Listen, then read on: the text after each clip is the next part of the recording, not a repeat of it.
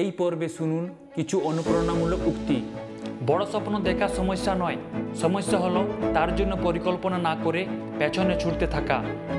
নতুন চিন্তাধারা স্বীকার করার জন্য সাহস অর্জন করা উচিত আর পুরনো চিন্তাধারা ত্যাগ করা উচিত। এক বুদ্ধিমান ব্যক্তির কর্মই তার ব্যক্তিত্বের পরিচয় দিয়ে থাকে।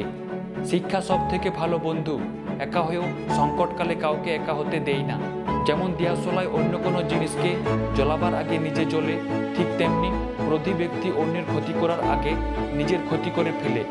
যেখানে অন্যকে বোঝা মুশকিল হয়ে যায়, সেখানে নিজেকে বোঝা সব থেকে বেশি ভালো। তাই অন্যকে জানার আগে নিজেকে জানা বেশি জরুরি। যদি কোনো ব্যক্তি সর্বদা নালিশ করতে থাকে, কারণ সে নিজের মস্তিষ্ককে উত্তম বিচার দেওয়া ও নেওয়ার সমস্ত রাস্তা বন্ধ করে দিয়েছে। যদি কেউ নেতিবাচক ভাবনায় গ্রস্ত থাকে তবে সে নিজের জন্য প্রতিকূল পরিস্থিতি নির্মাণ করছে। বই আমাদের সবচেয়ে কাছের বন্ধু। যে বই আপনাকে চিন্তা করাতে বাধ্য করাবে, আসলে সেটাই আপনার জীবন বদলে দিতে পারে। যোগ্যতার অভাবে যদি আমরা একে অপরের সাথে মেলামেশা বন্ধ করে দেই, তবে আমাদের অনেককেই অজ্ঞাতবাসের সিদ্ধান্ত নিতে হবে। নেতিবাচক চিন্তাধারা, ইতিবাচক চিন্তাধারার থেকে বেশি সংক্রামক।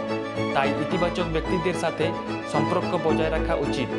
সঠিক রাস্তায় চলার জন্য কষ্ট ও ব্যর্থতা আমাদের শিক্ষা দিয়ে যায়। জীবনকে গতিশীল রাখার জন্য কিছু না কিছু শিখতে থাকা জরুরি।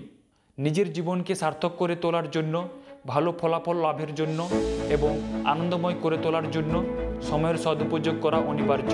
অসংখ্য ধন্যবাদ। এতক্ষণ শুনছিলেন অনুপ্রেরণামূলক উক্তি।